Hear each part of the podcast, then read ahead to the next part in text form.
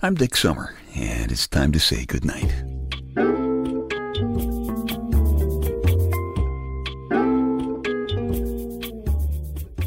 This is a quiet place to rest your head, a safe place to hide a hurting heart, a gentle place to fall. We just call this place goodnight. It's leap year, but you will probably notice that I am not leaping from my big, comfortable black leather papa chair because I have found that I don't bounce nearly as well as I used to. I always thought that was a very athletic kind of sounding word leap. It suggests this finely muscled athlete, perhaps in a, in a leotard, taking a running start and then soaring into the air. Now, you see, I don't mind doing the soaring, but I don't like being sore, so it's the crashing back to the ground that sometimes bothers me. Of course, some guys go leaping out of an airplane hanging onto a parachute. Now, a parachute is essentially a pair of chubby ladies' pantyhose when you think about it. Basketball players leap around a lot, so do baseball outfielders and ballet dancers. The extra day in leap year, February 29th, is called Leap Day, and it is put there to keep the calendar, as they say, balanced. And what that means is if we didn't have that day, we would eventually be celebrating Christmas with barbecues like on the 4th of July.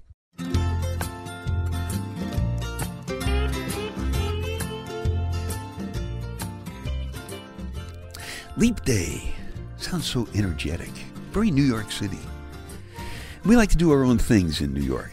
You know, we even have our own language. The word dare, for example, means not here, there, right? Decay, that's the letter that comes after DJ. and the stuff that comes out of the faucet is water. You ever heard of that water was splashing around? And when you talk about her, you're, you're talking about your girlfriend. And urine is the opposite of you're out.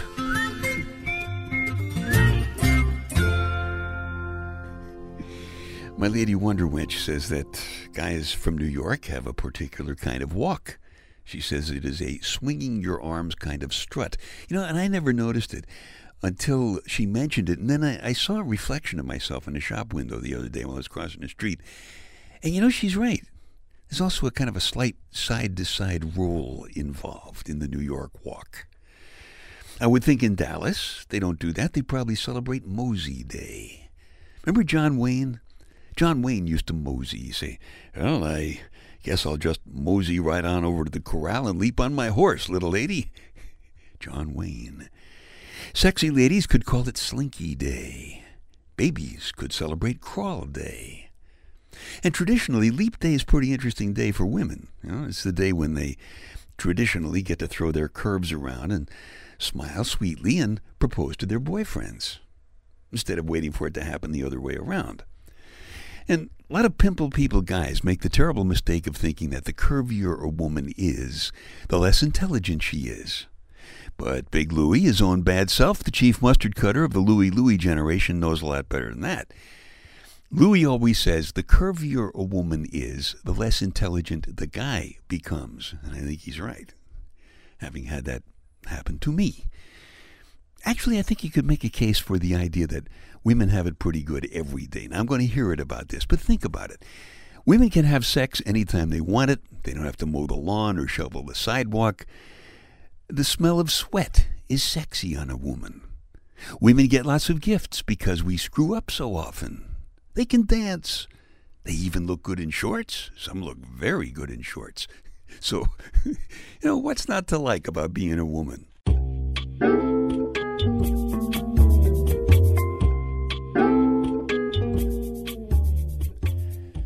Dick's Details, a bunch of totally unimportant stuff for you to stuff in one ear so you can squeeze the important stuff that is keeping you awake at night out the other ear, and you can nod off comfortably to sleep. Smart guys in the white lab coats tell us that milk contains a significant amount of lactose. I want a lot of lactose in my milk. I want any milk I drink to have no toes at all. The world's largest comic book collection is in the U.S. Library of Congress, and I think that's appropriate because that way the congressmen can look at the pictures so that they can understand the stories. And Babies who use pacifiers are more prone to earaches than babies who don't use pacifiers. But I am willing to bet also, again, from personal experience, that the parents of babies who use pacifiers are less prone to earaches than the parents of babies who do not use pacifiers. That's just a bet. Dicks Tales, they take your mind off your mind. I've been telling you for a little while now that I'm really tired of the gloom and doom. You know, the, the world is coming to an end, the sky is falling. But I'm not one of those motivational guys who think you should be grimly determined to be happy at all costs. Can't stand those guys jumping around on the stage. I don't believe in drowning your sorrows in Reddi-wip. And I am very well aware that manure occurreth, to keep it kind of polite. And sometimes manure occurreth in heaps. Manure occurreth in large, stinky, and very personal heaps, but it's leap year.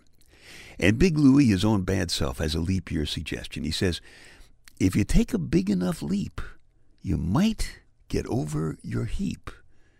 And I'm taking Big Louie's suggestion personally.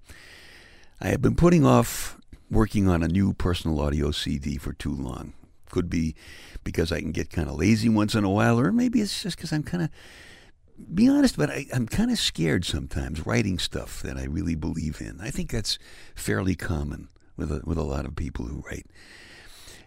When you write stuff like that, it's a little bit like spying on yourself, you know, and you get you get scared. And the little guy who lives inside you, you know, the guy who kind of has nasty comments for you every once in a while. Boy, that was a dumb thing to do. You know, that guy he's he's the guy who connects to your ideas and your thoughts too. And that little guy shuts up. Anyway, I'm taking a leap. And here's the first story from the new project. I don't even know what I'm going to call it yet, but this story is about a guy who, instead of taking a leap, well, listen to the story. It's called I'll Call You. You're a not so young guy under a lot of pressure change in management of the job has you wondering about your career. The legal battle with your almost ex wife has turned really ugly. You're enjoying the fact that your daughter has been spending more time with you than with her mom. And you're telling yourself it has nothing to do with the competition, it's just that you really love the kid, and mostly you believe that. But it's leaving you without even enough time to tuck your shirt in or take out the trash.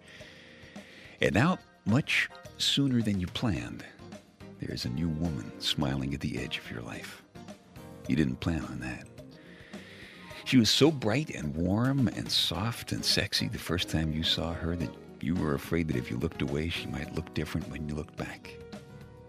She was the single parent just ahead of you in the meet the teacher line at your daughter's school. Your daughter's best friend's mom. The four of you went for hamburgers after the school conference. And while the kids were playing on the big yellow plastic slide, you took your second look, and she did look different, laughing quietly at one of your old jokes. What a lovely sound. She's not cover girl beautiful, but sitting across the table from you, even in the harsh fluorescent light, her skin looks pure and soft. If she's wearing makeup, you can't tell. Her hair is shiny brown with a few strands of silver pulled up in a tight business-like hairdo. You can't help imagining how it would look and feel and smell, tumbling down around her shoulders and your fingers. When she turned around to check the kids, she leaned forward and you got a sudden, almost irresistible urge to reach out and gently stroke her cheek. And she caught you. Your eyes must have given you away. Most women would have looked down and kind of blushed or ignored the moment or tried to say something funny. She just looked surprised for a moment and then sat back slowly and comfortably and smiled.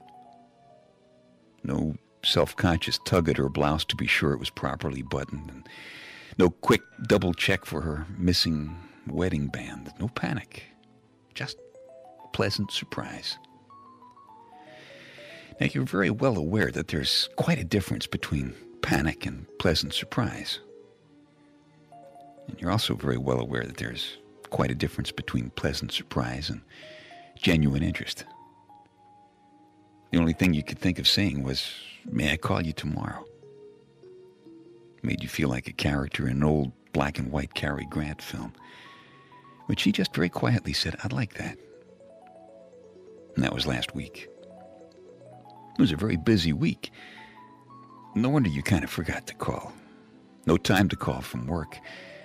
You even started dialing once, and then somebody came into the office, and there was a meeting, and then you all went out for drinks, and it was too late to call, and there's no privacy to call from home with your daughter around. You don't want to listen to anybody tell you about things that you should do, or the fact that when you say you're going to call, you should call. And most of all, you don't like being scared.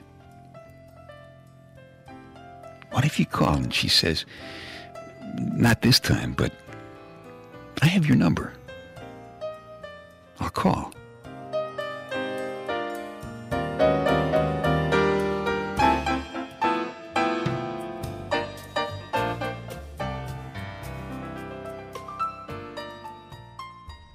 I did stuff like that for a long time. And then all of a sudden, my lady Wonder Wench came along, and, and before I knew it, I was in midair, right in the middle of the biggest leap in my life. I didn't really even think about it until right in the middle of the leap. All of a sudden, hope started interfering with the very logical progression of what had become a rather smug and orderly life. It's a long story. And I've decided to take the leap and, and tell it, or at least part of it, because telling it feels like the right thing to do. And you know, I think it might help some other Louie Louie generation guys and girls who are thinking about taking a big leap in life. It'll take a while. All the personal audios took a while because they took a lot of living. If you're curious about any of the personal audio CDs, well, just take a trip to dicksummer.com and take a look at the, the home page.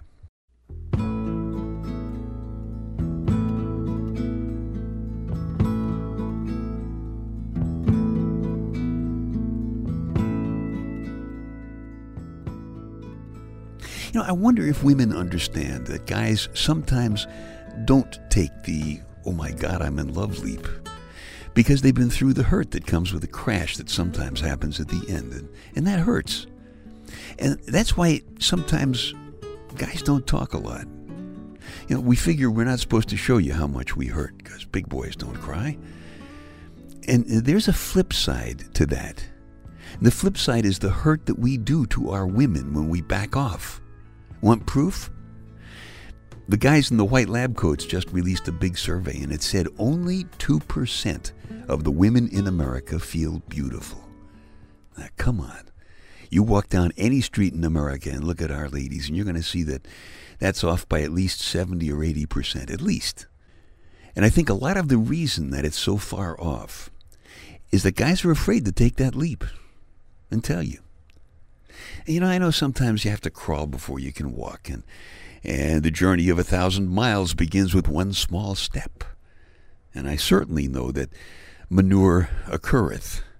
Manure occurreth in big heaps a lot of times. But you know, it's it's leap year. And wouldn't you like to know if you can actually leap over your heap right in the middle of your leap? Think about what a kick it would be to find out how high you can fly.